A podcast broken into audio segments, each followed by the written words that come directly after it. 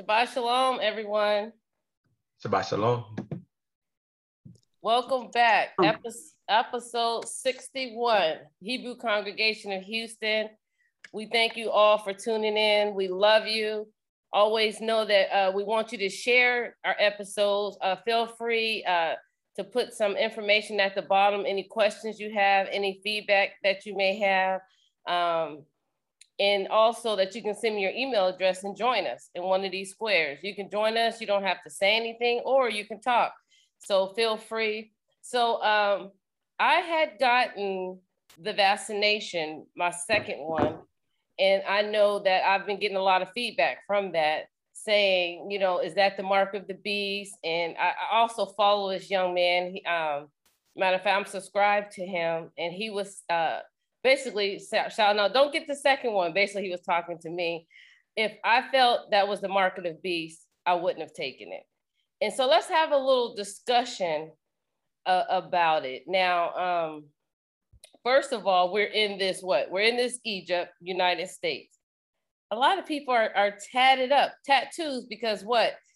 When we were sold to the slave masters, they put marks on us, they branded us, so a lot of people are tattoos. You wouldn't even be able to see. I got a tattoo here. So I'm I'm, I'm no different. I, I've been in here in this Egypt too, ignorant, lack of knowledge.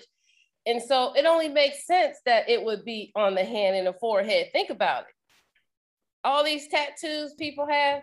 Uh, secondly, there's some things that haven't happened, and I want to just get into a discussion uh, about this. Now, my uh, final decision was I have a grandbaby on the way. So I want to see my grandbaby. We know we can't get into the hospitals. Uh, I have a husband, um, uh, just went into remission about cancer. And then to travel back and forth to California to see my grandbaby, I've, I, I had a vision that I got into it with these people, to these people at the airport, and I don't want that to happen. So I did go ahead. Now I'm a, I reiterate, I don't believe in the vaccination as far as it's going to protect me. So no, I don't believe the vaccination will protect me. I'm going to continue to wear my mask. I'm continuing to keep my distance. And everybody say, "Oh, wash your hands and your, your, your Clorox." You should have been doing that anyway. So that's nothing new. Washing your hands and, and keeping everything clean in the house. Uh, Rabbi, uh, Rabbi has uh, knowledge of all those extra books that we do not see in the Bible and we've been telling you to get the, the Sefer, but he has even more books. So, Rabbi, what do you have to say about uh, people saying this is the mark of the beast? Mark of the beast, to be honest with you, is a Christian concept. It comes from the Catholic Church, the mark of the beast. That's that's again, that's that's not in Hebraics, that's not in our culture as Israelites or, or Yehudim. But I will tell you this that what the what we talk about as far as a mark, we talk about the tefillin, you know, the what we put on, let me, let me pull this out. What we wear on our heads when we pray and what we put on our arm. So when they talk about the mark of the beast, they say what? It's going to be in your forehead and in your hand. Well, we have tefillin, what we put on our head, and, and, and what we do is those are, are for our prayer. If you're in Hebraic, if you're actually following the Torah as it was um, written because it says it shall be frontlets before your eyes and bound in your hands as a sign. Now, Christianity or Catholicism took it to be a, a, a natural mark, right? Something that would be stamped in your head. But in well, actuality, they, they, they, took it as that because the Revelations, it talks about that. Yeah, again, that's a misunderstanding of scripture, a misunderstanding of scripture, and it's done through the Catholic Church we have to get out of that system. We have to get it out of our thinking, our way of thinking, and stop thinking that way. The mark of the beast is what you do and how you think and how you act in accordance to the commandments of Yah. It has nothing to do with physical things unless you're bowing down and worshiping wood and stone. When you're bowing down at a cross, you're bowing down at a wooden cross. If you go to the Kabbalah stone and you reach in and touch that stone, that is worshiping a stone. Okay, those are marks of the beast. What what what's the stone again?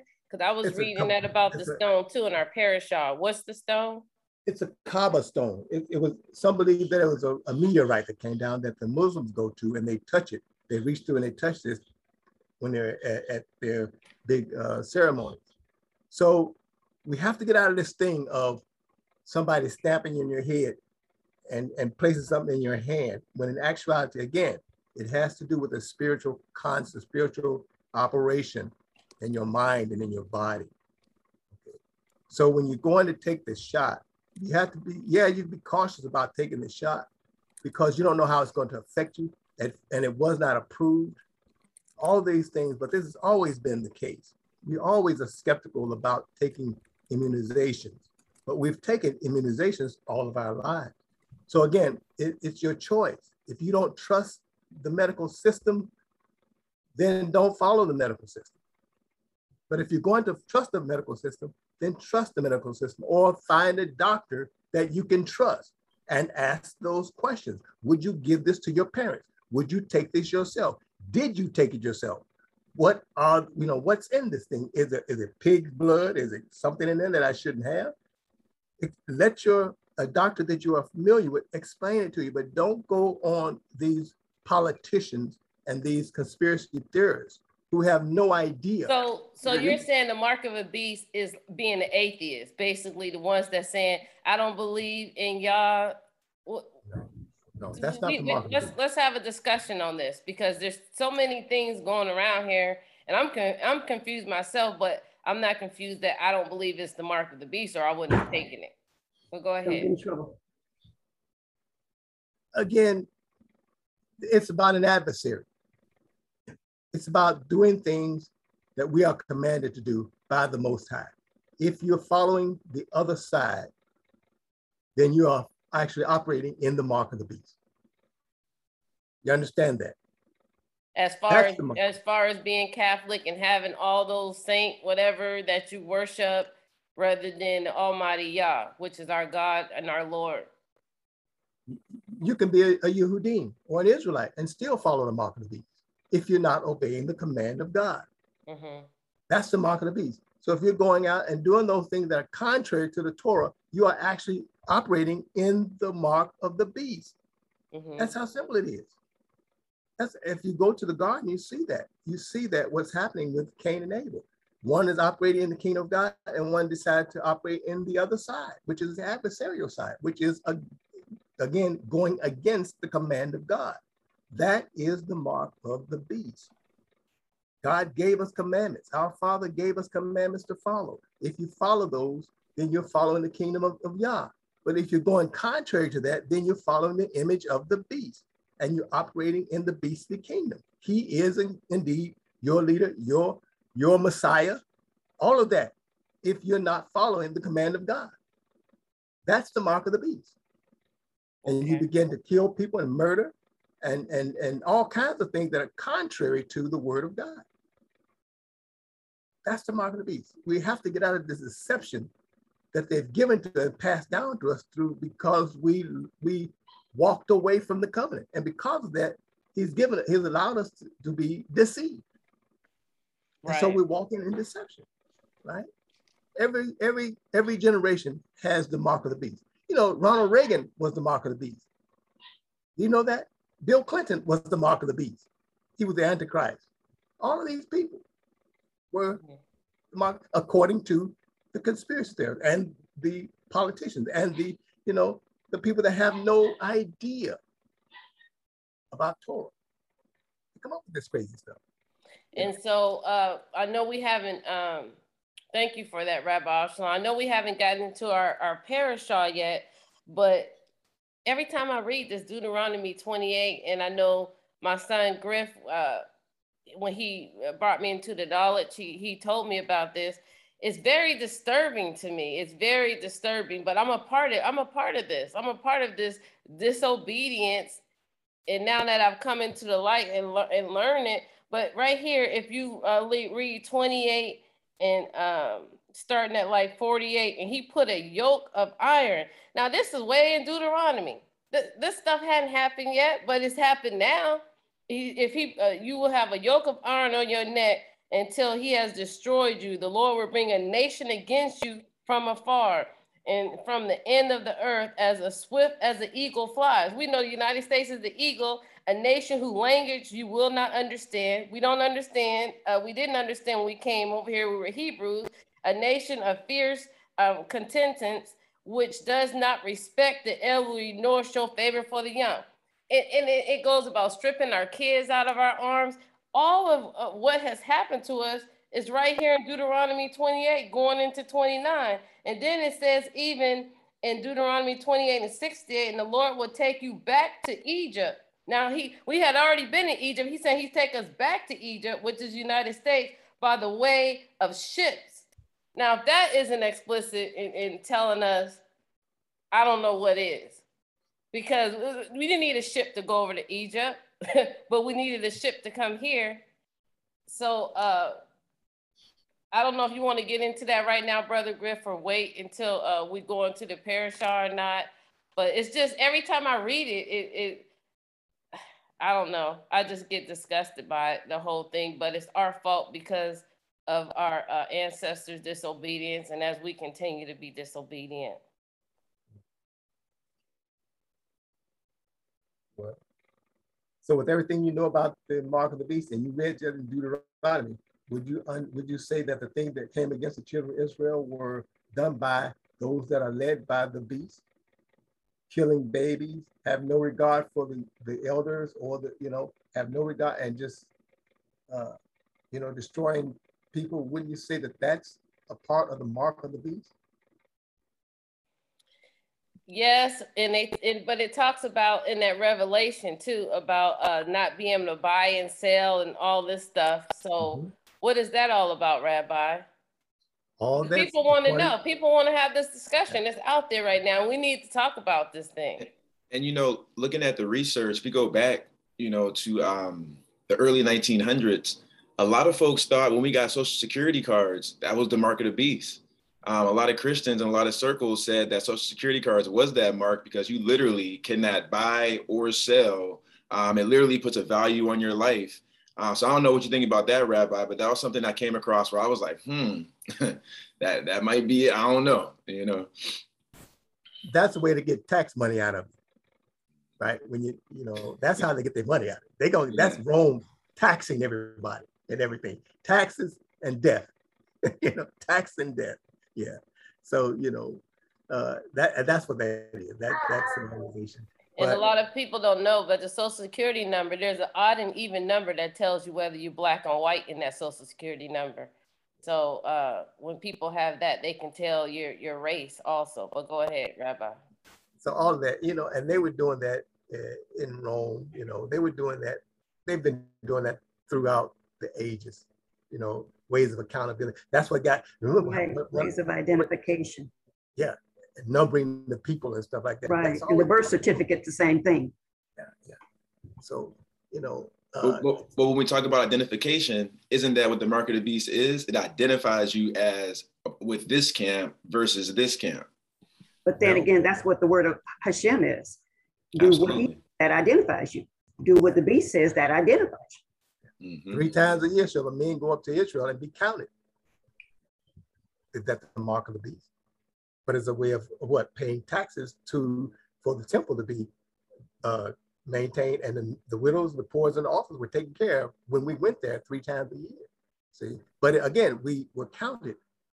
We there's a, a ceremony that we went through, our ancestors went through when they went to the temple, and they counted them when they put that shekel in, that half shekel in. That was a way of, of when Yeshua went, and that's what was going on. They were counting the people, taking it. So is that the mark of the beast? No, that's a world system and it's, and it's a way of accountability, uh, you know, but it's not the mark of the beast. Has nothing to do with mark of the beast. That's a different thing. So, so you're, saying, so you're saying, Rabbi, the mark of the beast doesn't physically exist. It's more of how you're living. Is, is that what you're you're saying? It's a spiritual concept that, uh, that, uh, that affects the natural realm. So when people are killing you because you believe Yah, they are, they, they are in fact operating in the beast kingdom, right? When they come against you for, for your belief system, when they come to destroy your family, that's the beast system. Those are all marks of the beast. When they emulate, when people emulate the beast, That's the image of the beast when you emulate his ways. So uh, that's the beast. Okay, the beast is how you operate. Right. So again, you can mark me with a tattoo. It doesn't change my heart. It just means that I didn't understand or I didn't do something. I put a mark on my body. That doesn't change my heart. That doesn't change me spiritually. Right. But again, we are commanded not to mark ourselves. Right. Right. In the scripture. Because And we're well, not. as I was, as I was ignorant in the land, I have, and so that's why we have to teach our children in the next generation not to. Right. But you know, So now you can use that as a testimony because that is where you were at at that time in your life. And then you can show them where you are now. One of the guys that I mentor, his chest, his back, everything, you know, because that's where he was in his teenage years and gangs and stuff like that. And then once he became an adult and he came not only into the knowledge, but then had an understanding, then he kind of like repented it. And I told him, I said, that's something you done did. You really weren't aware of it. You know, you're not where you're at now, but use it as a testimony for your younger brothers and sisters that's coming up. You know, But see, the Holy Spirit will guide you because I taught Griff not to get one. And, I, and he said, why? He want, I said, because when you go for a job, you being, you already have strike against you that you're a Hebrew male. Then if you had two tattoos, that's going to be another strike against you in the workplace because originally he was going to be a doctor. And Hmm. so he is a doctor, doctor for the children, but um, I taught him not to, and he hasn't. And so uh, working in the spirit, you know, God, even Yeah. in my ignorance, the. Lord was leading me and guiding me to mold to my, my child what he should be, you know? I, I know when I was doing some studying about the whole thing with tattoos, it was it's it's, it's a whole spiritual, and so much that we do are spiritual because we're part spirit. And so when you get tattoos, you start opening up portals. And one of the things that I had read was that a lot of times when you open up a portal, it attacks the weakest thing in your life because then it can that's like pretty much what you're going to cover. So it, when it attacks the weakest thing in your life, then it becomes a distraction. That's true, because most of the time we get tattoos of people who have died or Right. things that mean something to us that's pain. And I know I have my mother initials, and so it, it is, it, it, it is, it's our pain. Yeah. And and God wants to move us past that. there, there was a friend of mine when we were talking about the whole thing. She was trying, I guess, get me to get on board with her to get it because she kind of knew, you know, what it said in the Bible, but her thing was, oh, that's Old Testament. You know, that's irrelevant now, which, you know, a lot of us have been brought up. The old is not as relevant as the new, but the new is based on the old. So she told me, um, I was telling my whole spiel about how I felt about it, you know, and I was done with it. And three months later, she came back because she went to some of the elders in her non-denominational church, and they kind of like justified it and said that it was okay. And so when she came back to quote scripture to me about it, and she's like, "Well, when you shave, are you going to shave the corners of your beard?" And she like, "Oh no, no, no." I said, "You know what? That was three months ago. I was good with it. You had your information. I had uh, my information. I said I thought we were done." I said, but just know a lot of times when that happens, you open up a portal. And the weakest thing in your life is what it's going to attack. And what it did was it attacked her son. Mm. And he went like full left and still ain't fully recovering. This was years ago, like maybe over 10 plus years ago. And he's now just beginning to come back into the fold, you know. But I never did like, you know, see, I told you, because I'm like, it's it's a growing thing, you know. Yeah. It may it happens different for everyone. We get our children names, all kinds of different things, our loved ones. And so, uh, but now we're into the light and we're in the knowledge. And when you know better, you can do better. And that's the whole reason we come on here is to have these discussions that's going on in our community, that's going on in, in the Hebrew population. And like we said, it's not just about Hebrew. This is in the Bible. This is for everyone, whether you're a Christian, you're a Hebrew, a Muslim, whoever you are. This is biblical. All this stuff is biblical. And so uh, that's why we have to go back to our Torah and our roots. We're coming into our new year soon, our, our, our Rosh Hashanah. And uh, we're going to talk about that uh, definitely next week because that's on September the 6th. And just elevate to new levels, add this on, uh, take it step by step. That's what I've done. And then you'll come into the fullness of what God wants you to do and what, who He wants you to be and what we're supposed to be celebrating and what we're supposed to be doing. Okay, and so um, speaking of which, health is our wealth. So we've been having, uh, we thank you so much, Minister Mike and Nicole Lisa, about our health is our wealth. Uh, I know I've been thinking about my health going into 50. I just ordered some plant-based uh, noodles and plant-based rice so I can start having that. So I'm starting to go into new levels because I want, I just don't want to be 50 and fabulous. I want to be 50 fit and fabulous. there you go. There you go. the three that, F's, not the three sixes, but the three F's. you change, you change your habits, you change your health. Good, okay, better, and different. You, you can go ahead and take it over, Minister Mike. All right, we just like to welcome everybody back to our health and wellness uh, segment. Um, I'm gonna go ahead and get started. We're gonna recap just maybe one or two slides of what we covered last week. And see if I can get this, hope everybody can start. Are you able to, to see the screen, Dr. Sebi? Yes, sir. So uh, I believe last week we sort of touched on a lot of the pioneers um, of all races, but have been um, have been a pillar in the community of health, wellness, naturopathy, organic, vegan, you you name it. You know, we've pretty much um, touched on it, and probably one of the most leading ones of maybe the 20 and 21st century has been Dr. Sebi, also known as Alfredo Bowman. And um, many of you know um, he we lost him probably about four years, four or five years ago. I believe it was in 2016. But he went around the world. He um, he I guess you can say ministered pretty much and helped a lot of um, leading artists like uh, Lisa Left Eye Lopes, John Travolta. There's just so many stars that went to this man because of not only his claims, but the results of their treatments that they went to him. And most of you may be aware that he was the one that um, came public and said he had the cure for AIDS and for um, cancer. And when they took him to court on this because of his claims and everything, they feared he's gonna have like maybe just five or 10. And you can actually see some of the court case on YouTube. He had 75 patients that either had AIDS or had cancer every last one of them was cancer AIDS free. That's because and a lot of keep, the they want to keep that, that money going right for the medicine. So there's been this belief that um, his incarceration and then death incarceration was all part of conspiracy because how does the healthiest man probably in the world catch pneumonia while incarcerated and dies? And a year later, what he was charged on, they exonerate him, said he was completely innocent. But I'm like, a lot of good that that does now is it. You know? So we just want to like share some information um, with everybody today. We're not saying you have to do it, you get to do it. And that's the most thing. Get yourself educated, do your research so you can make a little bit more confident, intelligent um, decision on your choices. Because as we know, sometimes choices have consequences. So just be good with your choices, whether you choose to or whether you choose not to. We just want you to be informed. And he, you can go to his um, his website. Um, it's www.drsebiscellfood.com.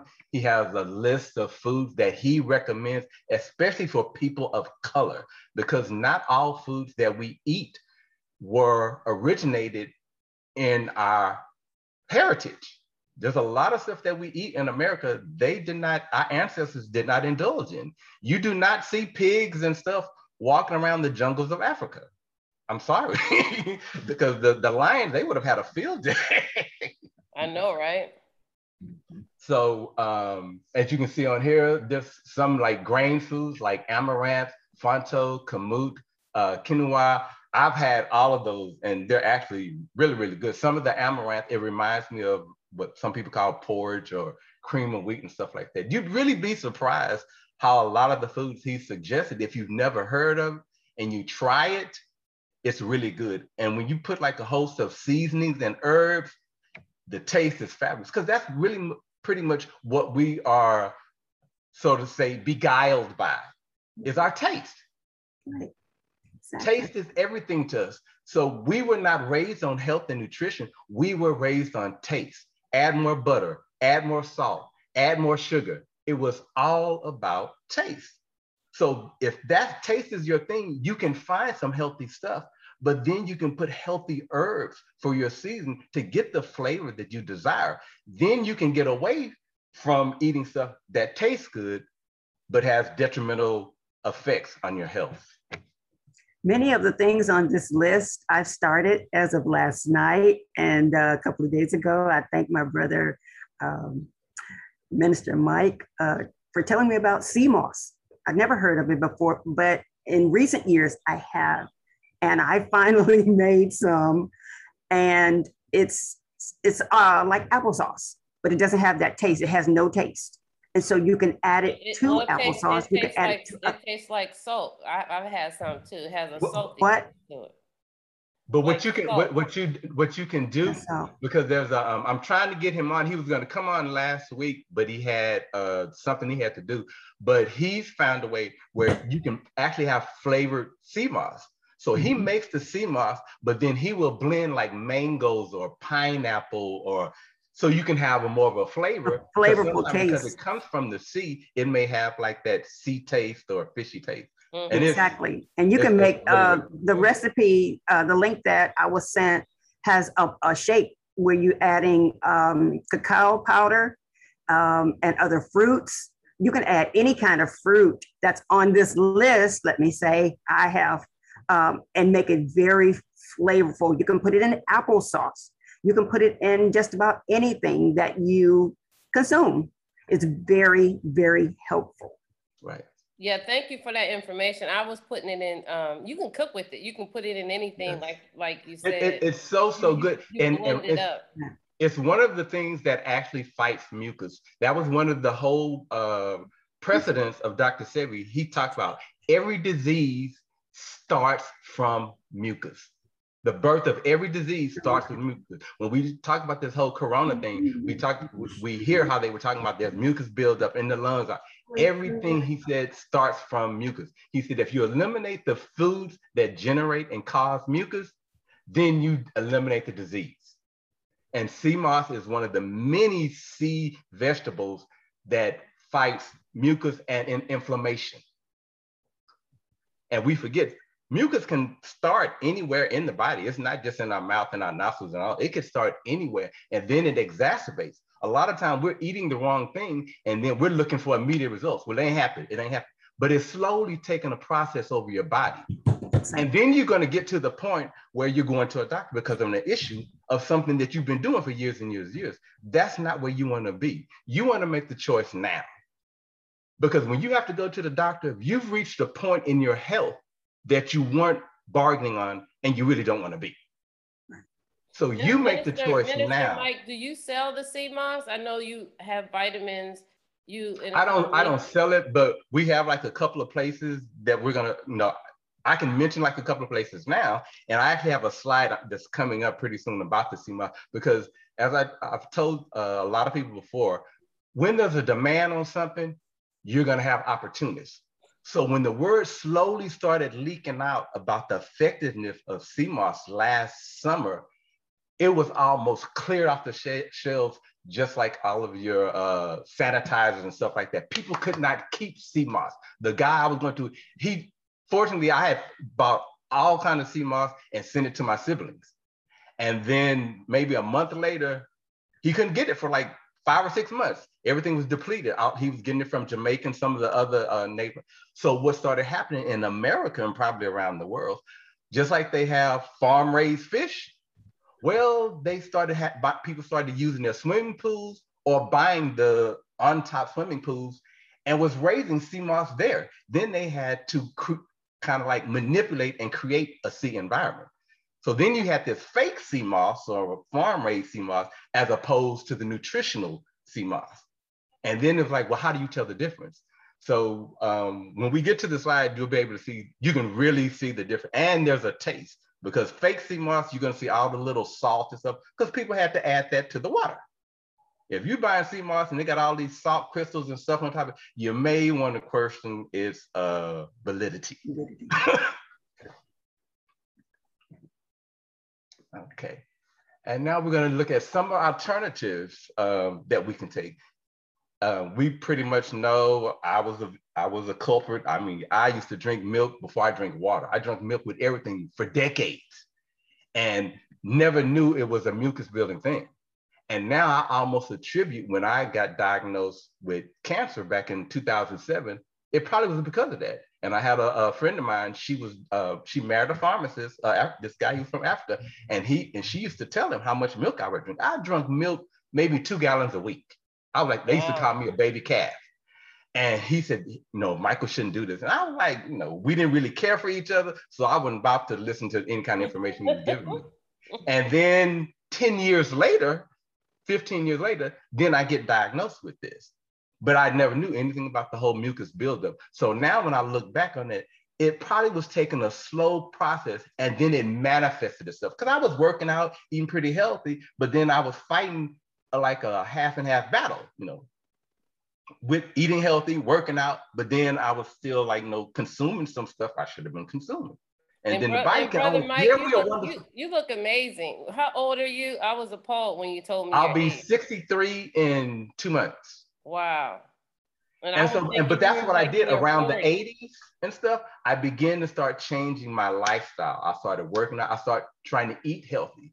And so when you take those changes and those steps, the your body's gonna start re, um, responding. You know, God made us wonderfully, but our bodies can only endure and take so much abuse, and then it's going to break down. And then when it breaks down, because we done did so much to it, you know, then we want prayer and we want doctors, you know, but we weren't following what he said. But we want prayer. Mm-hmm. And we even pray over stuff that's really not good for us. So every our, our, choices sometimes have a consequence. Mine had a consequence, you know. And then I decided, okay, you know what? Let me make a different choice now. But everybody has to do Minister it in their Mike, own time. How, how did you feel differently after you stopped drinking the milk? Did you feel? I I, I know I haven't drank milk in forever because it makes me sick. But uh, how did you feel after you got off the milk, Minister? I, I think I, I felt kind of light, and, and it was a, it was like a habit, just like it was for drinking for me. You know, when because I used to drink heavily, and when I joined the gym, I worked out like that weekend and went and partied and drank like a fish and when I came back to the gym on Monday, I almost passed out. And so my trainer asked me, he said, Well, what did you do the weekend? I said, Nothing I don't normally do. He said, Well, what do you normally do? I said, I went out to the club, party, no, I drank, we went out to eat afterwards. He said, Whoa, whoa, whoa, whoa. He said, Back up. He said, Repeat that again. I said, I went out to the club. He said, Uh huh. And I said, I party. He's like, Uh huh. I said, Then after the club, we went out to eat. He said, No, no, back, back up. You skipped something. I said, I drank. He said, Exactly. I said, well, what's up with that? He said, you were drinking probably till like about one, two o'clock Sunday morning. I was like, okay. And your point? He said, it's Monday. I was like, okay. And he said, it takes your body 72 hours to completely filter out alcohol out of your body. He said, you're still drunk. That's why you're about to pass out. Me, I don't see how the college and professional athletes do it when they partner. Because for me, just in that 40, when they're training throughout the week, I couldn't fathom that, you know, my body couldn't do it. Maybe theirs could. I, know, it didn't work for me. So I had to choose. Either it's going to be the gym or it's going to be drinking. And the gym went out. And and as I continued, you know, because you know, when you're young, you know, your body's a little bit more endurable. As you get older and everything, your body just not gonna tolerate. Just like when you get older, you tolerate less stuff than you put up with when you were younger. I think all of us can identify with that. It's stuff we we used to tolerate back then, but when you turn like 40, 50, 60, it's just some stuff you just don't have the patience for. That's right. Same thing with with foods. Your body, it, it's gonna take it and take it, take it, you know, like that. Cause I used to, you know, I I mean when I saw Selena and she talked about, oh, I don't have no kind of workout regimen, you know. Well, your body is young and youthful, stuff like that. It, it can be vital, but trust me, it's gonna reach a breaking point. and you're and what you used to do when you were younger, you're not gonna be able to do it old as you get older. And then something is just exacerbated because of stress. I know I'm um, having a midlife crisis right now. I'm yeah. about to hit 50. So I'm like, I, I need to it ain't better. yeah. And I, it's, it's nothing but a number. Crisis. I, I, I didn't order plant-based stuff. I'm, I'm, I didn't got some creams for my face. I'm having a midlife crisis boy over here. well, you, well, when we think about Abraham and Sarah, How do you think she was able to, you know, still, they were living some ripe old ages. And for her to give birth and get impregnated, no, her insides was kind of like good, you know, but they were eating a lot of healthy stuff.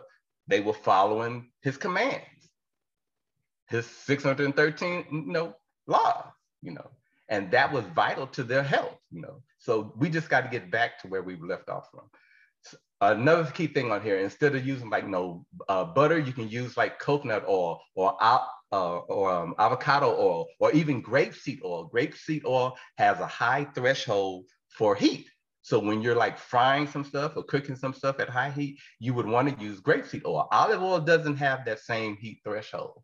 And then we have another thing on here where there's like no food substitutes, even for like your sugars, you can get stuff like um, monk fruit or even using dates. Because when you're even if you look at pure cane, if you buy sugar cane and you look at the sugar we buy in the store that's pure white and everything, a different color, just as like with the salt. If everybody, anybody's ever had that uh, salt, rock salt ice cream, homemade ice cream, salt is not pure white. That stuff has been bleached. Mm-hmm. When you buy your bread, look on the ingredients and see if it says unbleached and if it says enriched. If it says that it's bleached or if it says that it's enriched, enriched, you want to pick another brand. It's enriched, all right. That sounds good, but it's enriched with some stuff you your body really doesn't need. And they have it out there. We just have to start reading more. Our people are destroyed for lack of knowledge. We have to start reading our labels. Sodium in intake. All we got. We just have to do better. It's detrimental to our health.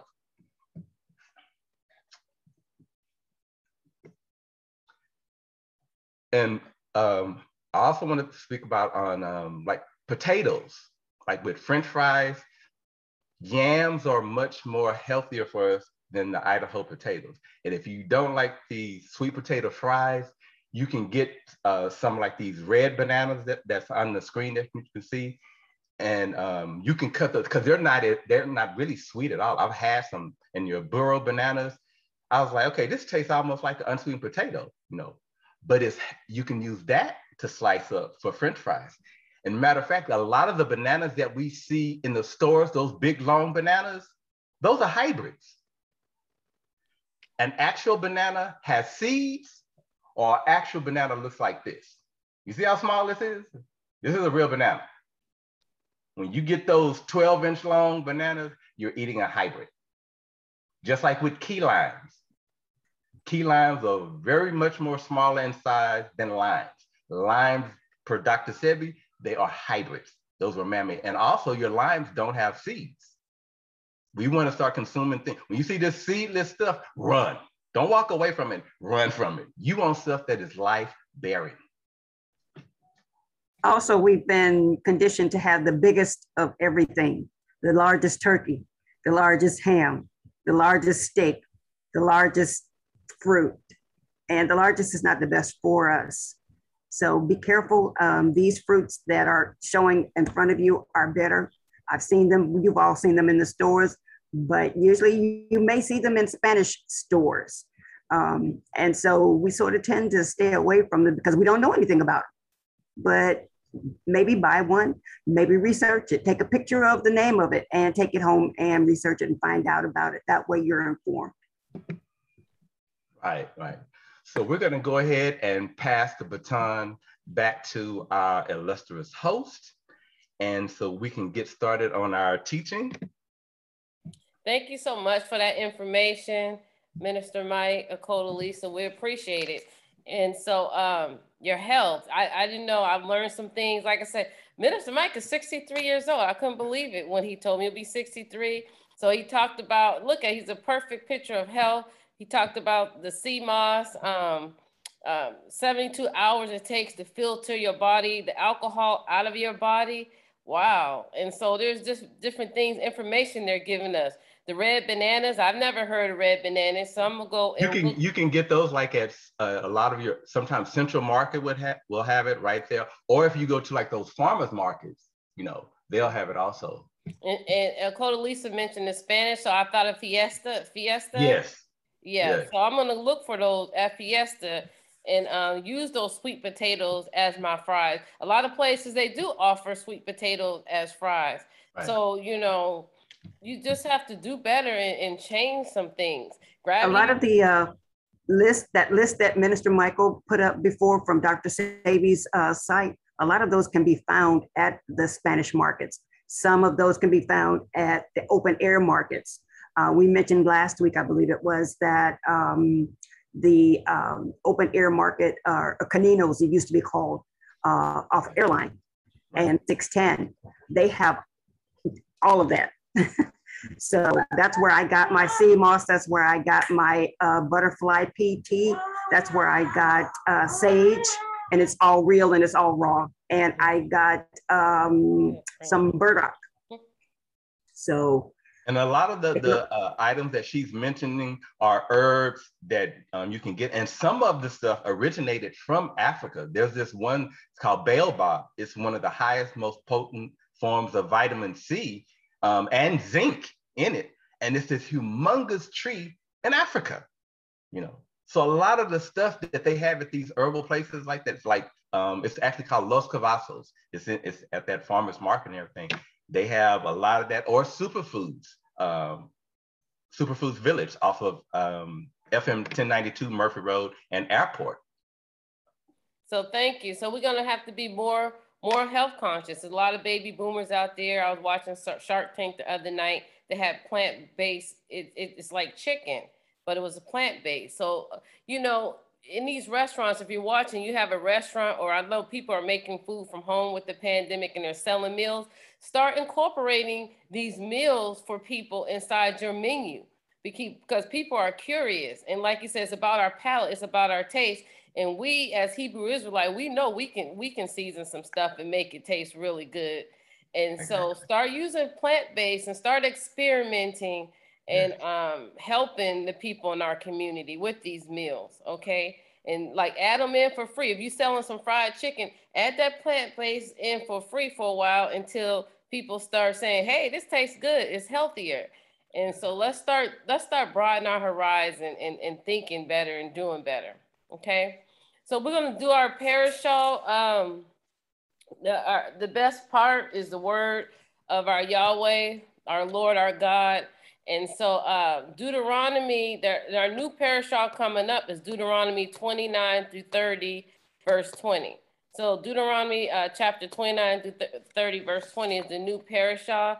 I'm going to do the prayer. I'm still uh, off the paper, but I'm learning. So this is the prayer before you uh, read the parashah that uh, Brother Mike had taught us. Bakratata Andonai, Eloheinu, Malachi, Olun, Asher Kiddushanu, Bavistava, Vistuvanu, La Asot Bedavare Torah. Mr. Young. Amen. Amen. So I'm going to get to where I'm, I'm not going to need my sheet. I'm going to keep saying it. And that's what you have to do. And it says, Blessed are you, Lord our God, King of the universe, who has sanctified us in his commandments and commanded us to engross ourselves in the word of Torah. Thank you, Lord. And so we go ahead and we give it over to you, uh, Brother Griff and Rabbi Avshalom. We give it over to you for our parashah. Shalom. Shabbat shalom, everyone. We're thankful Shabbat to be here again for another Shabbat with the team. so, and I, um, um, it's good to see Brother Griff here because I'm sure that he has a lot to give us today. he's a he's a, quite a historian and uh, uh, he, has, he has fresh legs. Like I say, he has fresh legs. But before we go into the parashah, I want to remind you that the month coming up, right, the month of Tishri. Now, we're ending up the month of Elul, which was a very important month to us, uh, even though we did not spend much time on it. Okay, there are a lot of things that happened and a lot of things that we, we by tradition or by custom, we would do uh, in this month in preparation for the new year. This is our new year. We are taught that it is the time when the earth was created. Okay. So Tishri 1 in the Torah it gets into it, right? So we're not going to get deep into it. I just want to remind you that the new year for us, the year 5782, will start on what day is that? September what? Six. Six, and which is Tishri 1. Okay, on our calendar is Tishri 1. They call it uh, uh, Rosh Hashanah, or what is the other word for it? The other name, there's another name for it. We sound we sound shofar on that day, right? It's called what? Yom Kippur. Yom Teruah, right? Yeah, so we sound the shofar that day as well, okay? And also this year is a Shemitah year. All of us that are gardeners, that are farmers, if you're going to observe the Torah as it is written, that means you will allow your land to rest this year. Okay, and that would start on Tishri 1, all right? So it's a Shemitah year for the Hebrew Israelite, for the Yehudim, all of us that believe and follow Torah, it is a Shemitah year. Okay, remember, okay, Tishri 1, Shemitah year began, also Yom Teruah or Rosh Hashanah, the head of the new year, the head of the year, right? We're moving into it. And then on the 10th of Tishri is Yom Kippur, the holiest day, our holiest day. That's our fast day. That is the fast day for us, right? And then following that, on the 15th of Tishri is Sukkot. So next week we'll get into those, right? We'll try to get into at least um, Rosh Hashanah. So Rosh Chodesh this year, Rosh Hashanah, all special. Three things that day, right? The new month, new year, and the Shemitah year. That'll start on September the 6th or Tishri 1. All right. September the 6th through the 8th, right. That's right. Uh, we do it two and days. the Yom Kippur is September 15th through the 16th. That's our fasting, our Mhm. atonement. Tishri, yeah, Tishri 6, Tishri 15. So just be reminded that when, when you become a Israel, when you accept the Torah, you say you're an Israelite or Hebrew Israelite or Yudim, these are the, some of the things that you sh- should be familiar with and preferably you would follow these things because they are important to us as a people and a community. All right, so let's move forward. This parashah, when you enter, when you enter, for us as Israelites, it's when we entered into the covenant or when we returned to the covenant, Teshuvah. That's what it means for us. Because remember, we were outside the covenant. We were lost in the world without hope, alienated from the commonwealth of Israel. Does that sound familiar to you? We were lost without hope in the world, alienated from the commonwealth of Israel. We were. We were. That's straight out of the Brit Hadashah or the New Testament. We were, but now we have entered in. When you enter, when you use that to say this, this parashah, say, when I entered into the covenant, when I came back to the covenant, you know, I began to do those things of the covenant. I became aware of the covenant that our forefathers broke. This parashah, and, and, one of the reasons why I want Brother Griff involved, because this parashah is how many of us um, came to the understanding of, of prophetically where we are on the timeline and what happened to us and what happened to the children of Israel. Not all the children of Israel. Not all the children of Israel went like we were, like we did. We are peculiar, uh, peculiar people in that in this country, I can't speak for Europe, but I, what I can say about the European Israelite or, or Africans is that they were able to maintain a certain amount of their Afri African heritage. Same thing with many of them in South and Central America. They were able to maintain portions of their African heritage. But we in America, for the most part, lost everything.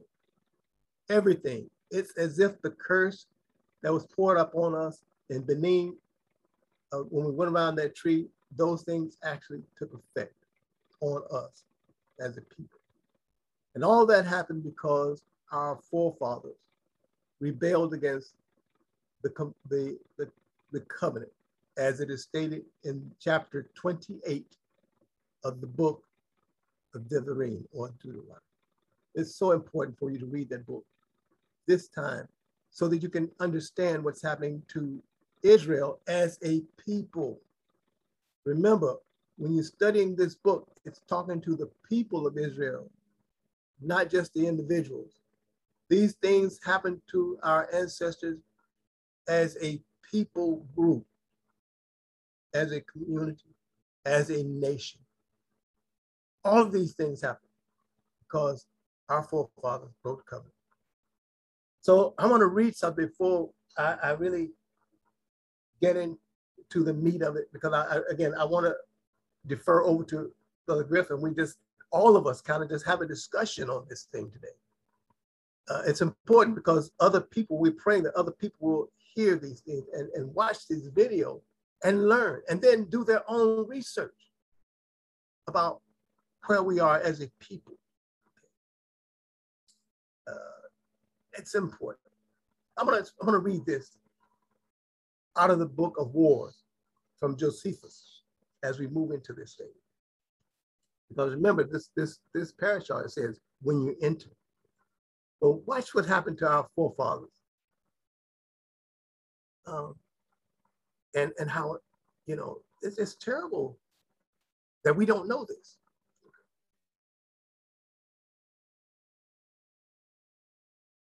So in, in Josephus, chapter 9, this is what it says. This is this is during the siege uh, that it talks about um, in the book of Luke, chapter 21. Yeshua talks about this. When he talks about what's going to happen when he's put on the tree after he's gone. And the Romans have come in. This is the second temple being destroyed. The Romans are there. The, I should say the United States is there, or the world system is there, right, against Israel. And it says, this is what it says. It, it says, we have certainly had God for our assistance in this war. Talk about the Romans coming against the Israelites. Let me read that again.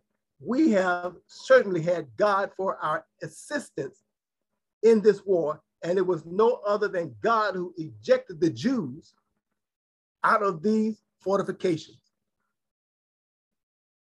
That if you read the book of Deuteronomy, as we're going to do here, you'll see this.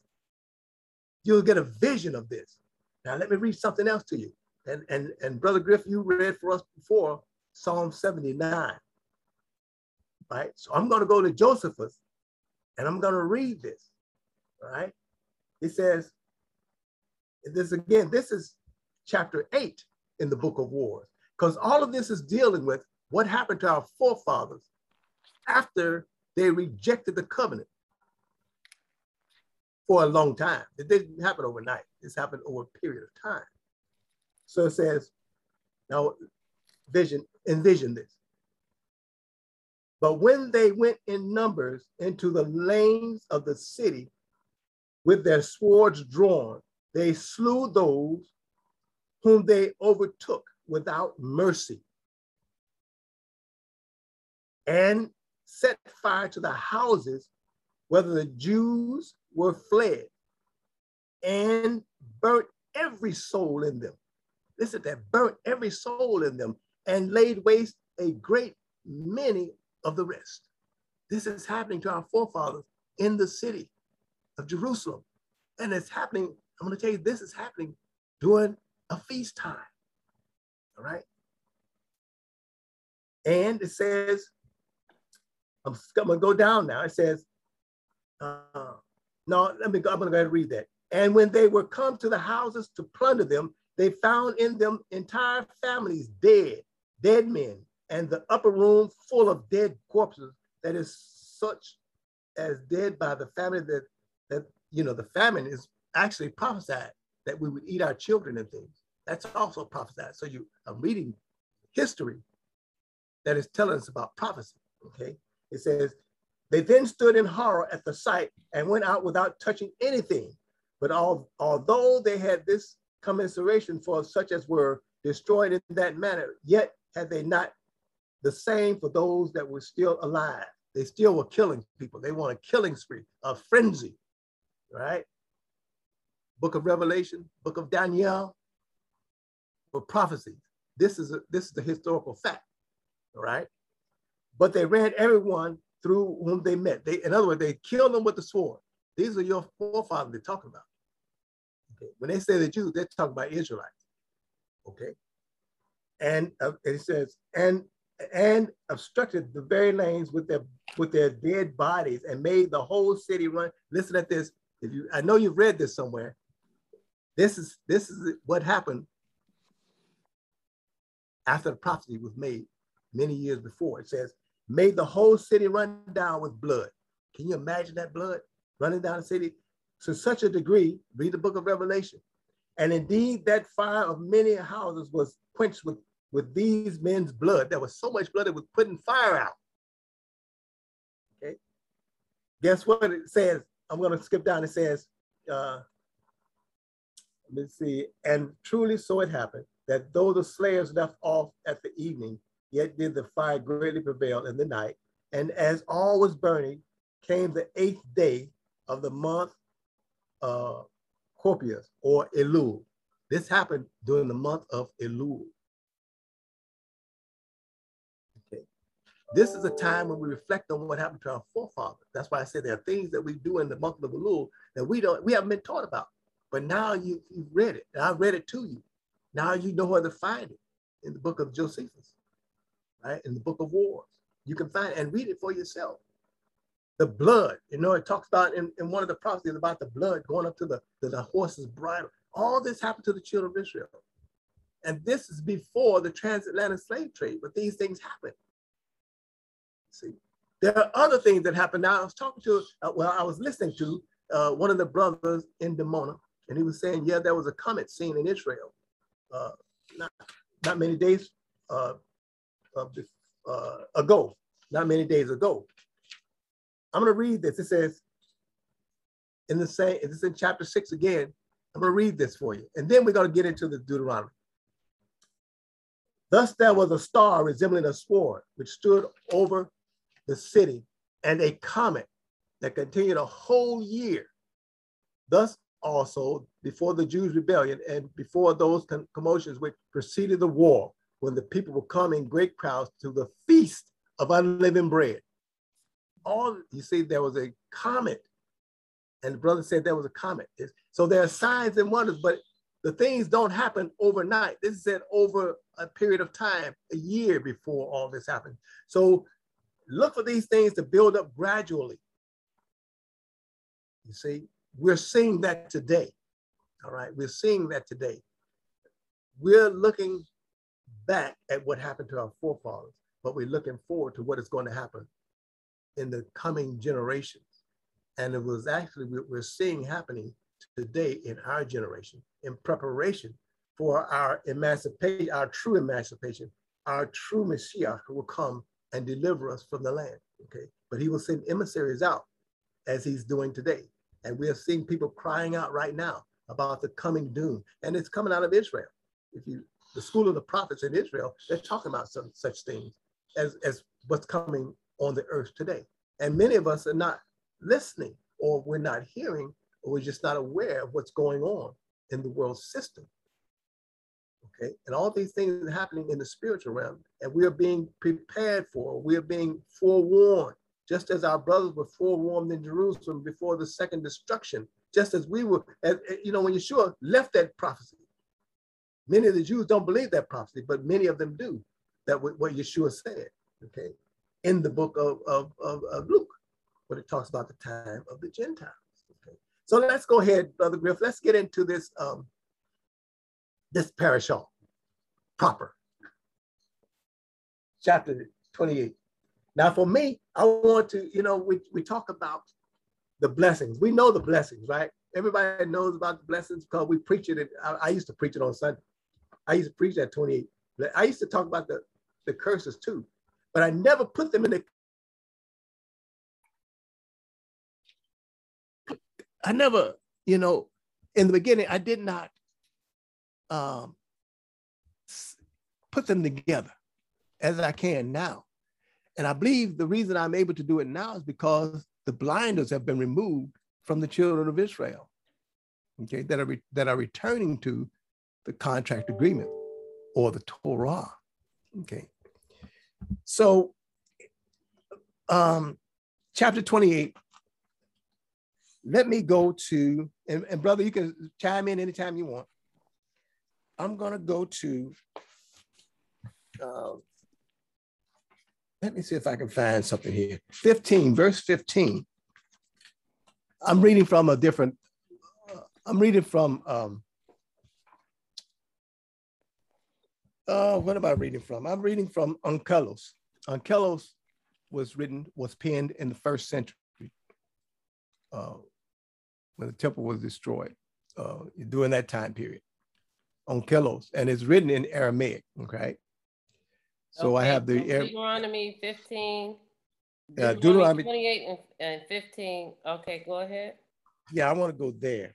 I want to go there. And because it talks about, again, as a people, as a people, we have to understand that right now we're not operating under the blessing, right? Because we're not in the land. Our blessings are tied to the land of Israel. We are here in the diaspora as a people. We have returned to, as it would say, Egypt, or Mitzrayim, which means, which means bondage. Okay. And as long as we're living in the land of our captors, we are still held in bondage because we don't have true freedom. We're not enjoying the, the, the, the full benefits of our blessings or our increases as long as we're outside the land of Israel. We're all, we're not able to reach our fullest potential as a people. Mm-hmm. Uh, that's what, what people like to say, reach your fullest potential. Outside the land, we're not able to do that, right? So we're striving to go back to the land, but we understand that until Messiah comes, you know, only a few are going into the land, but it's prematurely re-entering the land. Nothing wrong with going to the land. It's a, it's a, it's a blessing to be able to live in the land. I know many people that, that live in the land, that are blessed to live in the land. So but, we're, on Deut- uh, we're on Deuteronomy 28 and 15. 28, 15, yes. But it will be that if you do not heed the word of Hashem, your God, to be careful to perform all his commandments and his statutes that I command you today, then all these curses will come upon you and they will overtake you. All right. As a people, not as individuals, but as a people group. All right. Understand that. So a few of us are able to, to rise above but when we rise above, we're not able to actually go back and help the multitude of our nation as we should be. We're not able to, even though some of us become millionaires and billionaires, we're still not able to really go back and help the others. You have a reason that, you know, we go out and, you know, we have many millionaires. And the little money that they put in the community, it just disappears. The little help, they may be able to help one or two, but they can't help the multitudes like the other nations can other nations are able to build themselves up. And the reason why that is, is because of this contract that we broke. Mm-hmm. Our forefathers broke. So, so, Rabbi, can I ask a quick question? Because this always has been like a point of tension for me. Um, we know that we are in this place because we broke the contract as a nation. So, uh, so as a corporate entity, we broke this contract, which left us all in this state of disarray. Now we we see that there's this awakening happening, or waking up here, waking up there, and different people are starting to kind of come to the knowledge and come back to the contract. But at what point are we in a place again where we're now fulfilling the contract as a nation? You know, because we have individuals ha- has to come from the ground of a you know a grassroots movement um, to get back to it. Uh, but also understanding that it has to be so many of us, or it has to be a, a, a national thing and so um, I guess what I'm asking here is like, how can the individual usher in this national thing, or will it take for you know some event to happen? You know, some some call it the overwhelming event or something like that, for us to wake up nationally, and then we'll come back into uh, the blessings rather than the curses. When we look back at history, we go back to the children of Israel in the land of Mitzrayim, we see that they're crying out for deliverance because of the hard bondage that was upon them. When was it that they were able to leave Mitzrayim? It was when the when warrior they cried out came. corporately.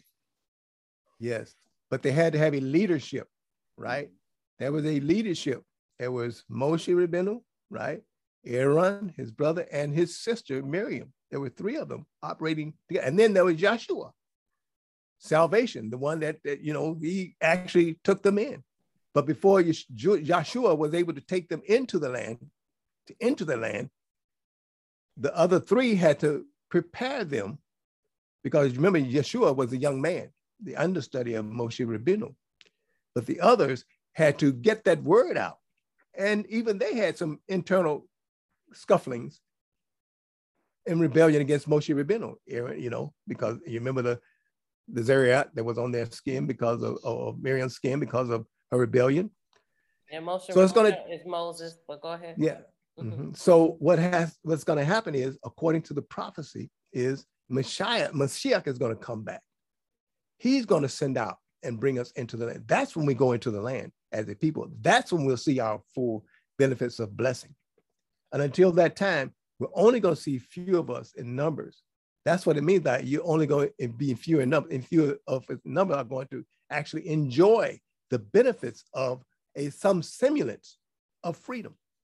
So there's Let's gonna be, it's gonna be a person like, uh, and I'm just gonna say like a Malcolm X, as he, we know, not Malcolm X, but, uh, Martin Luther King, who was a great leader that wakes us all up and, and, and leads us, so to speak.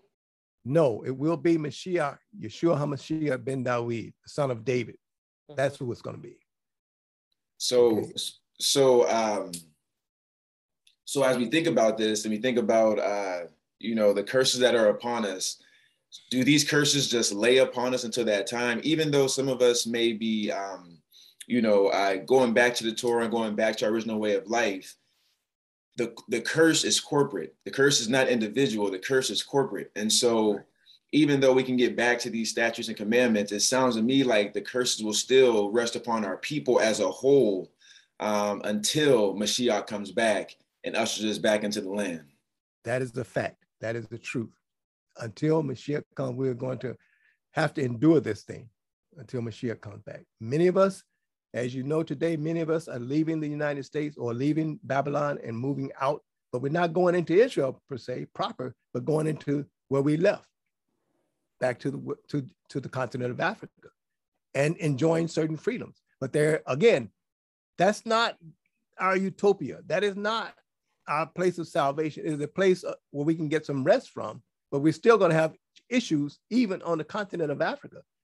Okay, not to the extent we're having them here.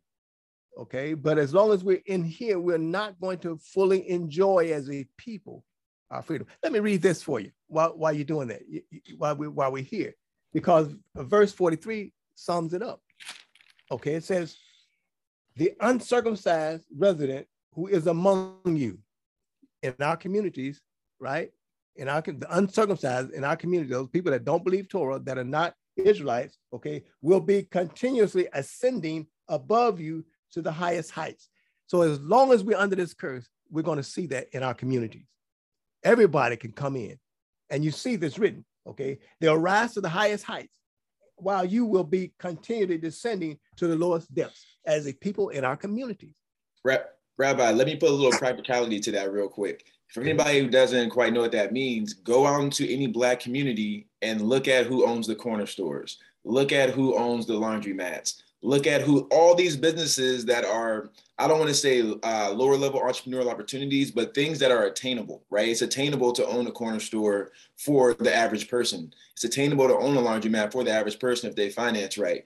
But look at who owns it, right? It's mostly Middle Eastern folks or Asian folks that have come into our community um, and own all these things. And it's like, why don't we have ownership over these basic things? Because if you go into the Asian communities, they own all that. If you go into other communities, they own all that. So, you know, it's just it's just incredible to see that you know we may make a business or make whatever and and take it out into this other part, but we are I don't know the word is afraid, but we are unwilling to do this in our own community, or we've been locked out for whatever reason. But Um, you know, uh, Sister Easter was looking at uh, possibly having like some kind of beauty salon and owning, uh, getting into the supply chain for hair and things like that. And when she tried to do that, and Sister Easter, you can tell it better than me, uh, what she realized is that it's almost impossible to get into that market because it is so dominated by one ethnicity and one people, but we're the ones mainly using it. Uh, so it was interesting to see that idea kind of in today's world, how it plays out. Yeah. So yeah, again, so when right, you read they will, that, they, they will block you from even getting the supplies yeah. that you that you need. Yeah. You know, I had an experience. Uh, Sister Lisa and uh, Lisa and I had an experience back in the early days when we were in our 40s. I was late er, late 30s, early 40s, and we had a flower shop. Okay, Ida's uh, flower shop. It was Elisa's shop, and I would go to the credit union, and I would borrow money from time to time to for the supplies and things. And then, of course, you know that's how you do it when you're starting a business. A lot of times you not use your own money, but you use other people's money, the bank's money, to float your loan so you can buy your supplies. And so as long as I was just going in, I say, well, I'm going to get a signature loan and we're going to take a trip. Credit union, no problem. How much you want? They give me the money. We go to go just blow the money, right? Once we got the business, and I said, well, I'm going to use. It was coming about. February was coming up. Okay. And so I said, well, I got a good relationship with the credit union. Let me go and get some money. All I need is a couple of thousand dollars and we could get our supplies and get prepared for this big selling season that's coming up. And uh, we're going to make big bucks, right? So I go in and I go in and I said, talk to the, the bank, the loan officer. And I said, uh, yeah, I'm going to need to borrow some money. I want to do an, a signature loan. And uh, she said, how much you want? I said, well, such and such, such, such amount. So, okay. So I started doing the paperwork and I put down there for a flower shop. And when she saw that, her whole countenance changed. Then she said, I have to take it before the committee. I never got the loan, mm. not for the business. It was less money. I needed less money for the business that I've been buying, you know, junk with. You know, just go out, just we're gonna take a trip. You know, you're not earning any money when you take a trip, you're spending money. But they gave me that money, but when it was for the business, they refused the loan. That crippled us, you see. So that those are the kinds of things, and we had no no backup plan. There was nobody else we could go to for the money. We didn't know it. We did. We just didn't know who to go to because we we're so isolated, you know. But those are the kinds of things that we run into when we try to get our feet on the ground. Whereas in the other communities, if you notice, and I'm going to use this because I know this to be a the truth uh, from the different places I've lived here in Houston. Um, when the community, Hispanic community can come in, one or two families come in and start setting up shop and they bring in others, then all of a sudden they'll have a little business. And then next thing you know, you see another business. And then all of a sudden you see a host of businesses and the community demographic changes. It's like they have no hindrance and they just grow and all of a sudden you see the fiestas and the things that that hinder, that cater to hispanic community but the africans were there all alone but could not get their feet on the ground could not go to the, and they went to the same banks to get the same types of loans and could not get those loans do you know under, do you understand why that is because when you look at our skin in the beginning when they saw a Yehudi, they thought that all the Jews were black. Do you know that? The Moorish Jews. You ever heard of that? So what happens is now when they look at you, they equate and they don't say it out mentally, you're not going to get a loan. Okay, you're not going to get a loan uh, as long as you're here because again, it's a spiritual thing that's happening that they don't even understand why they're doing it in many instances. They don't even know the driving force behind their decisions to help you get a business we have access to monies through the government, but we can't get the money is there, but it's not distributed to us. That's true. There's true. always a That's reason the money doesn't get to us. That's true. Right? Mm-hmm. Right? And you know why that is? It's because of Deuteronomy chapter 28, verse four, one of these things in verse 43, starting at verse 15. I, I know because I've tried the system and they say, well, you have to have a business plan. I have a business plan, send them my business plan. Well, you have to have a, a, a million, two million dollars in assets. Well, if I had that, I wouldn't be asking for the money. Now, would I? That's just right. dumb. And that's just Easter keeping it real. Right. And then yeah. that's where it all ends. But all that money is sitting there for the minority businesses, allegedly, but we can't get access to it. So, so right. what's going on with the money? And, and to that point, Rabbi, you know, being out here in San Francisco, it's it's such a culturally rich city. You have so many cultures, uh, you know, Korean, Japanese, uh, Mex, you know, just everything is here, and it's it's amazing to me how uh, same thing in Houston as well. It's amazing to me how you can have a Koreatown, a Chinatown. You have this area where you know uh, Hispanics know like every everything is here for us, but there's not a black, you know, and I'm just saying this for there's not a Hebrew town or a black town, right? And we've been here as long as you know the the colonizers have, uh, yet and still, and and like you said, you know, a few people come set up a couple shops and then now it attracts all these folks and they come in and they know i'm buying from my people for my people. Uh, i know what i'm getting. I'm not getting the gmos and all this stuff because uh, you know i know exactly where i'm getting it from. Um, but we have not been able to establish that. And the question is why? And a lot of and we can go into the loans and all that but literally what we're seeing in my opinion is spiritual wickedness uh, you know and seeing the effects of these curses and so it's more than just this physical realm and these different things being placed against us. It's it's deeper than you know just the white man is against us or no. It's deeper than all of that. You know, this is an ancient evil against us um, from our disobedience, right? But there's a there's a, a power at work here uh, that's you know bigger than just uh, a, a people group or whatever you want to call it. Right. This is again, yeah, you hit it right on the head when you say it's a spiritual thing. That covenant that we broke was a spiritual contract. People are on, you know, people think about angels as being evil, right? An evil spirit. Angels are angels. They carry out their assignments. Not evil nor good. We see it as evil good because that's our concept, but they're doing their job. So this word is coming to pass. This word shall not return to him void till it has accomplished what it is set out to do. His word has been set out based upon our decisions as a nation. And so the angels are operating, and even not only just the angels, but nature is operating against us because of the curses. This is a spiritual thing. Think about this. Anytime there's a sickness or a disease, and I'm, you know, and this, and you can tie this with the money and everything else. Because when there's a sickness, and, and it talks about this in the curses, sickness talks about we have 12% of the 12 or 14% of the population in the in this country. But yet, when it comes to sickness and disease, we are always, I mean, we're the majority. Whatever sickness, whatever disease, whatever crime there is, we get the bulk of it. Okay, that's a spiritual thing. And one of the reasons why we get sickness is because we go to the same doctors, but we don't get the same treatment, right? I we go to the same. I can tell you that. Yeah, we go to the same banks, but get the, don't get the loans. Someone saying something? Does someone want to speak? That's a background, probably. Oh, let me, okay. Let me mute yeah. This other one. Okay. okay. So so we're we're looking at a we say we might say it's a white man, but no, it's a spiritual thing. Deuteronomy, only... Deuteronomy 28 is very harsh. Well, you know, it says the Lord chastises the one he loved, but this is literally like destroying us for our for this generational curse.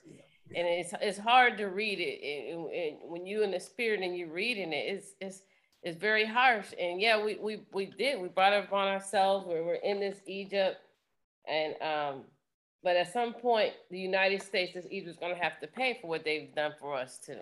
It, yeah, it is harsh. It is harsh to read. I agree, but this is literally where we are, and like we we have to read and understand and see ourselves in historical context here, because we really start to break down Deuteronomy 28 uh, verse by verse, starting at verse 15. I mean, you it, it's not even something you have to like be like oh i can apply no it's literally like this is happening or happened to us Um, and the mark is clear to see. I mean, everything from you will be a byword, right? And they call us niggers, et cetera, et cetera. From uh, your, you know, going to verse 32, your sons and daughters will be given to another people while your eyes look on, longing for them all day. We know that that happened in slavery and it continues to happen through imprisonment right now. I mean, we can go line all of it, all of it, all of it has come has come to pass, and we're in it right now. 64. Then the land, then the Lord will scatter you among all the people, and from the end of the earth to the other end, and they shall serve other gods which you nor your fathers have known. This wood, this stone, all of it, all of it is is right here. Yes. It did this right here. Uh, this was the smoking gun for me. This is when I uh, when the Lord showed me this, I was like, what more can I say? Like it is very clear who we are, and it's very clear why we are where we are today. Um, but I, you know, I just feel like a lot of a lot of folks we want to place accountability somewhere, and, and this is hard to read. It's hard to look and say, "Dang, it's because of my actions. It's because of us. It's because of our forefathers. Like we are doing this to ourselves." It's so much easier to be like, "Well, the white man hold me down."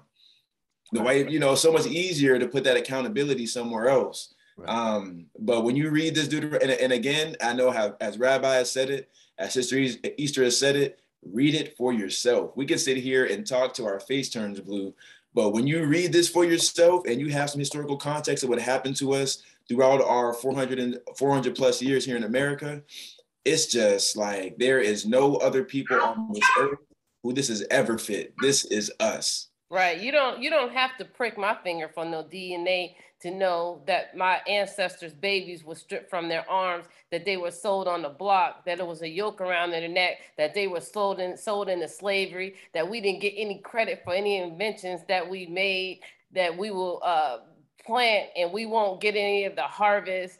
I mean, this is my DNA right here.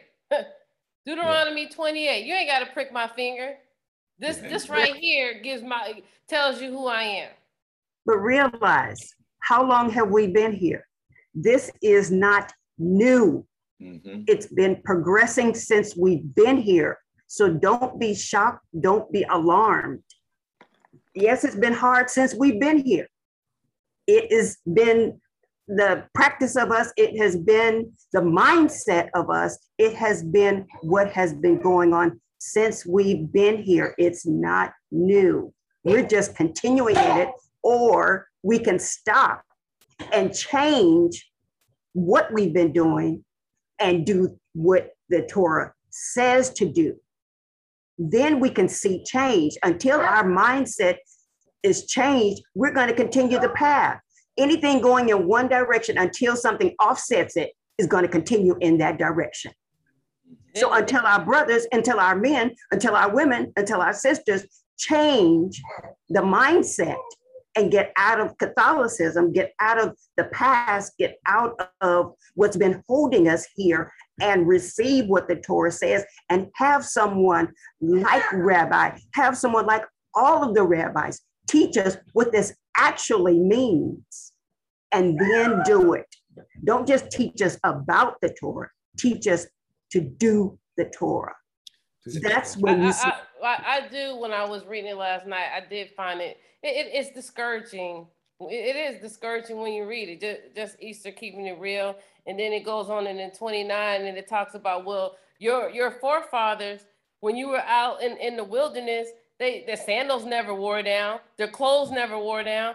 They was there. They saw me. I fed them, and right. they still didn't do right. And y'all gonna pay for it. Exactly. He said, I will, I will wipe you utterly off the face, almost utterly off the face. Right. So we have to make the change. He will see the change. If my people, everybody on here so far, my people who are called by his name, one, two, three, humble themselves and pray, seek his face, turn from your wicked ways. Last thing is, he will do we have to do those three. Then there will be a change. But and and you know, I feel like one thing that we always call for is a change in behavior. And like, yes, we have to change our behavior and we have to, but the thing is, is that behavior can't change until beliefs change. And so it's a changing of the heart that we need, you know, and this is what I talk to my students about all the time is like, I got parents that say, oh, well, I'm gonna take my son out this school because this school is not the one for him. It's like, cool, I hear you on that. Maybe this isn't the best fit, but that's not gonna change your son's heart, right? Like you, like there's a bigger change that just because you change the environment won't change the behavior. And so, you know, for us, it is a change of heart that has to happen. We have to stop valuing, and a lot of folks think financial freedom is the way out of this. If we can just find a way to financial freedom, then we'll be able to elevate out of the situation.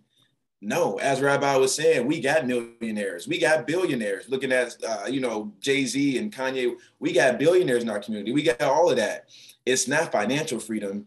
It is literally a change of heart that has to occur. Uh, but how will it occur? unless we know how bad the situation is. Who needs a doctor who doesn't think they're sick, right? Mm-hmm. And so, um, you know, it's just accountability and getting back to to who we are. But it's just such a deep, deep, deep hole we've dug for ourselves. As Sister Elisa was saying, you know, even while we've been here, we continue to dig the hole. We got here because of disobedience, forgotten where who we are, and continue to dig the hole further and further. And so, you know, it's a lot of work, but we can do it. And and but, and, but and Yahweh relief, is waking us up right now to be able to do it. But the relief in our spirit is to know that there was a promise made to our, our forefathers also. We are his chosen people and he love us. He's not going to totally destroy us and he's going to bring us out of this. He always needs a remnant. There, there is some hope that he said, you're above all, you're, we, I love you above all the nations, all, all the people. He always leaves a remnant. And in, in our case, uh, Sister Easter, it's amazing because we shouldn't have found this knowledge. The Lord literally just supernaturally gave this knowledge. Um, and not and not told you, and we was like, huh? We didn't fully understand it at first, but it was literally. I mean, Sister Easter was having dreams of the trumpet blowing on, you know, uh, on um, Young, on different on different uh, Jewish, Yom Kippur, Yom Kippur, Rosh and we had no idea. Days. We had no. She would always. It would happen every year. She would say, "I heard the trumpet sound," and we were just looking at it through a Christian perspective. She was just like, "Be careful," you know, because the trumpet means there's danger coming. But it's so entrenched in our spirit who we are. He, the Lord is so good that even when we are lost and in this place of, of thinking we're Christians and thinking we're Gentiles, He was still dropping that Hebrew knowledge into us I mean, it's just amazing how he how he how he preserves that remnant. It's just it's just mind blowing, and we all have access to it if we just surrender ourselves and right. get back to the ancient way. Right. And, and I think and I think about when the Lord was doing this for me, it had nothing to do with me. It was about my child raising Griff to to carry that torch, to move on, to carry to teach his generation. So it's not hmm. even about me. It's about what he was instilling in me to get hand over to grip. Hmm. Yeah, yeah, yeah, yeah, yeah. It's good that there is still hope. And that's what we have to hold on to. There is still hope. Apply what we know, learn more, and keep the hope, like he said, keep the hope alive and pass it on. It's, it's as if we're experiencing, and we know that we are experiencing they like to call it uh, a revival, but the scripture says uh, it's a resurrection, right? It's actually we're experiencing kind of a first resurrection type of thing, right? In other words, coming to life, coming back to life. The dry bones are coming back to life. We say this over and over again, and we have to say this over and over again. We don't we talk about places like Chicago and Detroit and Gary, Indiana, and every place where the Africans are, the Israelites are. You know, in Chicago, the big Af- uh, Israelite communities there around that area. But when all we're killing each other, what we have to realize in those places, they're not going to change until, as it says here, because you did not heed the word of Hashem your God to observe his commandments and statutes that he commanded you until we return to our first love. We're not going to see a change. But again, so we're going to, he sends the prophet, and we're all, as whether you, whether you receive it or not, right now, you are all operating as prophets. What is a prophet? A messenger of the Most High, a messenger of our Father. And we're crying out to the children of Israel that are lost without hope and alienated from the commonwealth of Israel that is true today. We are crying out to the souls of Israel that are lost without hope in the world, alienated from the commonwealth of Israel. And we're, we're crying out to you as being used as instruments of the Father to come back to the Torah. If you want to see the change, we don't we don't have to remain in the state that we're in as a nation. Mm-hmm. Mashiach is waiting for the Father to give the word to come. You hear what I'm saying? The word, the Mashiach, son of David, is waiting for the Father to give the word because only the Father knows when we're ready to come back. And we have to observe these things that are happening in nature and in world governments, things that are coming against the house of Israel, no matter where you are. These things must come to pass. The hardships that we're about to experience must come to pass because it's going to cause our hearts to cry out to the Father to deliver us, to send the Mashiach, to deliver us from our bondage. He says, uh, the curses, the plagues will be a sign and a wonder in you and your children, a sign in us. The sign and the one is in us. It's not in the other nations. It's not in the other world, worldly people, but it is in the children of Israel. These signs that we see are in us for a sign. It's in us so the world can see. The world can see who we are as the children of Israel. They may not want to act in accord to it, but they know who we are. Mm-hmm. They're not ignorant to who we are. They know who we are. But they also understand that the Father is in control. And so if the Father gives the order to turn up the heat against us, they can't do it unless the Father tells them to do it. He sends it out in the spiritual realm so that it operate against us in this world in order for what? Us to turn back to Him, our first love. So don't be discouraged at the message that is given to us in the book of Devarim or Deuteronomy.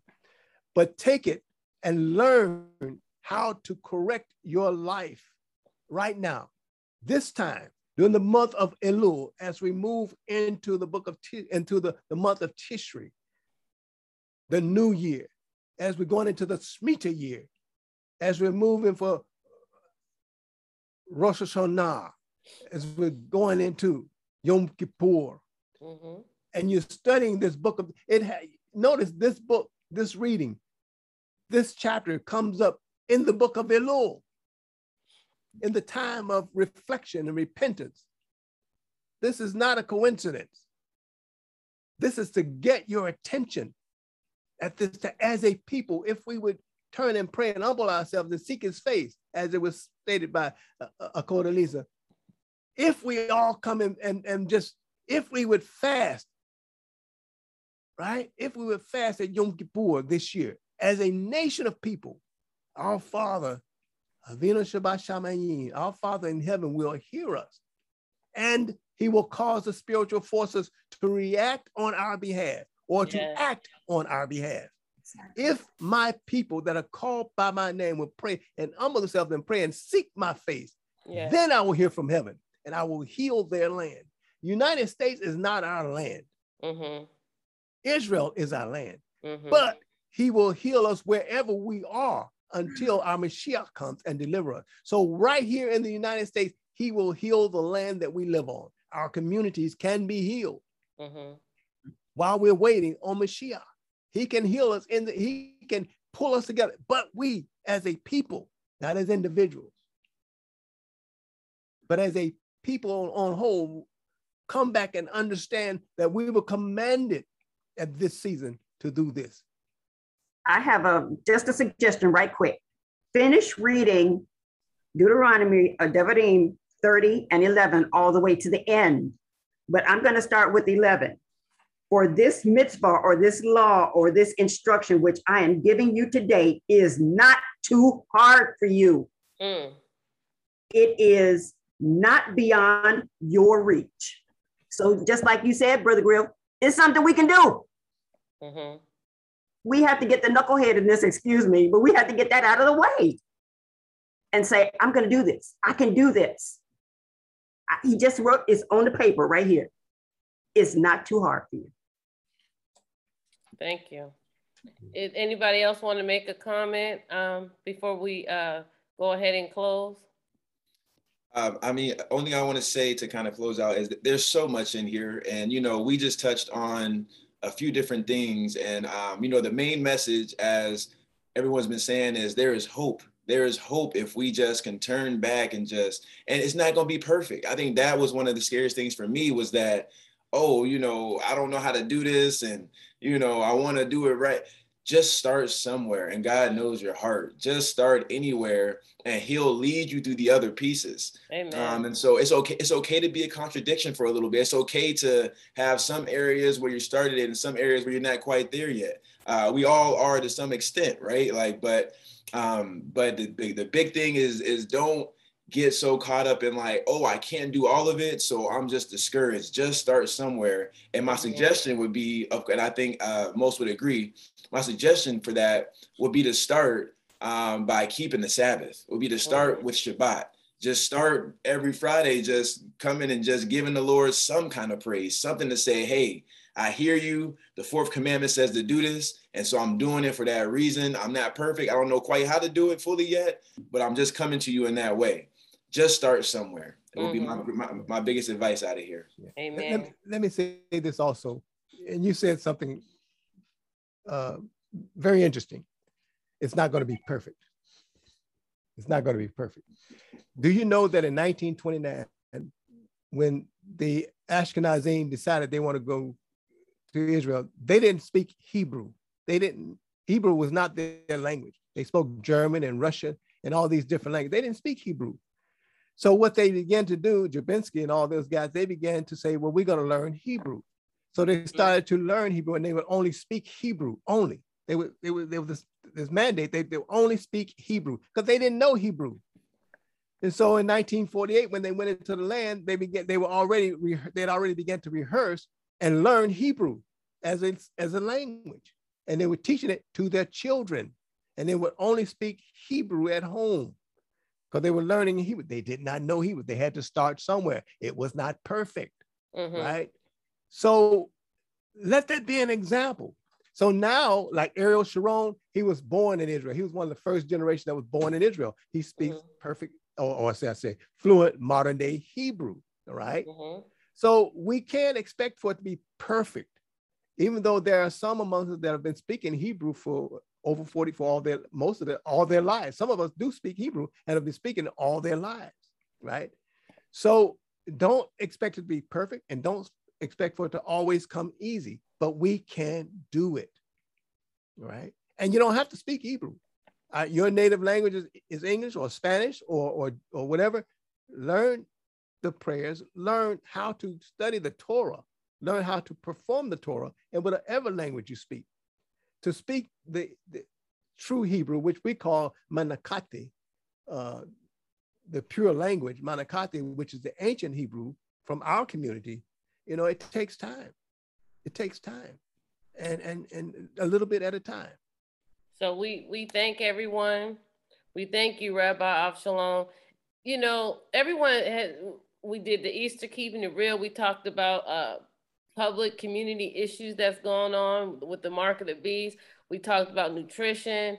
Rabbi delivered the word, Rabbi and, and Minister Griff. We poured out our souls here, and that's all we can do. That's all we can do is is uh, be the priest and deliver what God gives us to give you. And so uh, I know my life has been enhanced. My life has gone to another level. I had to start somewhere. I'm still learning. Um, Rosh Hashanah is coming up. We're going to talk about that next week. So tune in, celebrate it. Okay, start somewhere. Start adding it on, and then as as you get more into it, the Spirit's going to lead you to let this, this Egypt, this uh, this this Baptist, this Catholic stuff go. It, it, it's going to happen, and it happened for me. At, at some point, I had to come into reality, the realization that I had to go back to my roots. And and sisters, can I add this as well? Because I know we're talking about uh, Catholic, and some of you, some folks may be watching this saying, "Well, you know, I'm not Catholic. I'm Protestant. I'm Baptist. You know, I come from the Protestant church." Uh, well, this is the thing, right? That we have to understand is that every form of Protestant, the word Protestant means to protest, right? We go back to Martin Luther and Calvin and all those guys. Um, Protestantism comes out of a protest of the Catholic Church. And so every Protestant um, denomination, whether it's black, white, Hispanic, no, doesn't matter. Every Protestant denomination comes from Catholicism. And if the root is bad, and we know that the root is bad, but this is a biblical concept, right? If the root is bad, then what does that make the branches? How can the root be bad and the branches not also take the same from, from the same nutrients in the same soil how could they not also be bad? So when we say catholicism you know we're speaking to all of christianity because every single aspect of christianity in in the western world i should say modern christianity comes from that root of catholicism. So we're all products of constantinople of constantine. We're all products of that bad root which is why we have to uproot right and plant new roots Amen. Well said. Amen. Amen. Okay, uh, Minister Griff, if you can go ahead and, and lead us into our, our final prayer. Absolutely. Father God, we come to you with humble hearts, just thanking you for another chance to fellowship in your name, another chance to praise your will and do all the things that you have for us to do on this earth, Father. We thank you for just giving us strength for even though we aren't perfect, just giving us a chance to just to just come to you in humbleness and, and humble ourselves before you and surrender, Father. Surrender. Surrender is the word that you know we're carrying with us right now. Surrender to your will. Surrender to to what it is you have for us. Surrender to the ancient way. To let go of this this this this thing that we call uh, modern Christianity, to let go of some of these concepts that are poisoning us, that are poisoning our veins, and to replace it with getting back to our first love, getting back to who it is that you've made for us to be understanding our identity in context, Father. We just thank you for leaving a remnant, for even when we are fully against you, for still looking down and having a, a certain amount of love for us that just wouldn't let us just fully go wayward. We thank you for all the souls here, all the ministers here that have been just pursuing you with full heart, mind, body, and soul. We thank you for everyone listening on this line that may be on the fence, but uh, you know, you're stirring up their spirit, Father, and they are here. And just being here is, is a step. Yeah just listening is a step father. Just just hearing this out loud hearing these words. We ask that that uh that the parents on this call are able to take this and give it to their children for we know the next generation is going to be the one yeah. to raise us up and, and, and, and raise the banner father raise the banner of ephraim. And, and and we just thank you for that father. We thank you for for giving us understanding giving us wisdom giving us knowledge in the midst of all of this craziness. We ask that you heal our communities father that we're able to come back to the statues and the ways that we may see the improvements around us. We ask that you heal our bodies, Father, that you show us the power that's within us, that we stop living on a subhuman level and come to the full knowledge of who we are uh, and on a conscious level of, of what Yeshua showed us. We ask that we're able to have healing in our finances, healing in our bodies, healing in our households, healing with our children, healing in everything that we do. For we know that wellness is the name of the game, Father, and that you've created us and that you've put us on this earth to not only have wellness ourselves, but to heal the whole land. The whole world cries out for us to know who we are. For the rocks cry out for us, the, the animals cry out, but everybody cries out. And we just thank you that in this time and in this day, that we are starting to wake up to that identity. We pray for a revival in the land, Father, that you just give us a spirit of revival and, and, and let that spirit overtake us so we may come back to you and walk in your ways. Yeah. We just repeat that again and again that we just want to walk in your ways, Father. We ask that as we open up this word, that these false teachings and these bad doctrines be be lifted from our minds, and that you replace it with your teachings, Father. That you allow us to see not as as the uh, Western Church sees, but allow us to see as our forefathers seen it. Allow us to read and to understand as our ancient forefathers did uh, when they got the word. We ask that we're able to come not only and see Yeshua as Savior, but also as Lord, Father, that we're able to make him Lord over our life and walk in the statutes of Yeshua. Not just say, you know, uh, we see the cross and no, but to actually live out every day and as to not put him as under a, a, second sacrifice, as it says in Hebrews 10, as to not you know, uh, sacrifice him a second time, but give us the the knowledge and the wisdom and give us the strength and the courage. For we are broken vessels, Father, but we know that you said that you love broken vessels, that you may heal them. Yeah. For who for who who needs a doctor who is not yet sick? Show us our sickness, Father. Reveal both the overt and the covert sins that are within us. Reveal our hearts to us, as scary as it may be, Father. Reveal our hearts to us. Show us all who we are so that we may correct it. We may come back to who we are and just live it out. Take away any hate from his Father, for any people group, for it is not uh, uh, it is not blame to place on any people about where we are, except for ourselves. So take away the spirit of hate that may per- pervade our community and saying that it's this people that are holding us back or this people. Allow us to see that it is only only us, Father. It's only our personal relationship with you and our corporate relationship with you as a nation that is keeping us in this condition. Yes. Allow us to turn those, allow us to turn those um, those curses in Deuteronomy 28 back into the blessings, Father. For we know that you set a path before us, a conditional path before us that we can have either one if we just do what you said that if you do what you if we do what you said that we're called to do.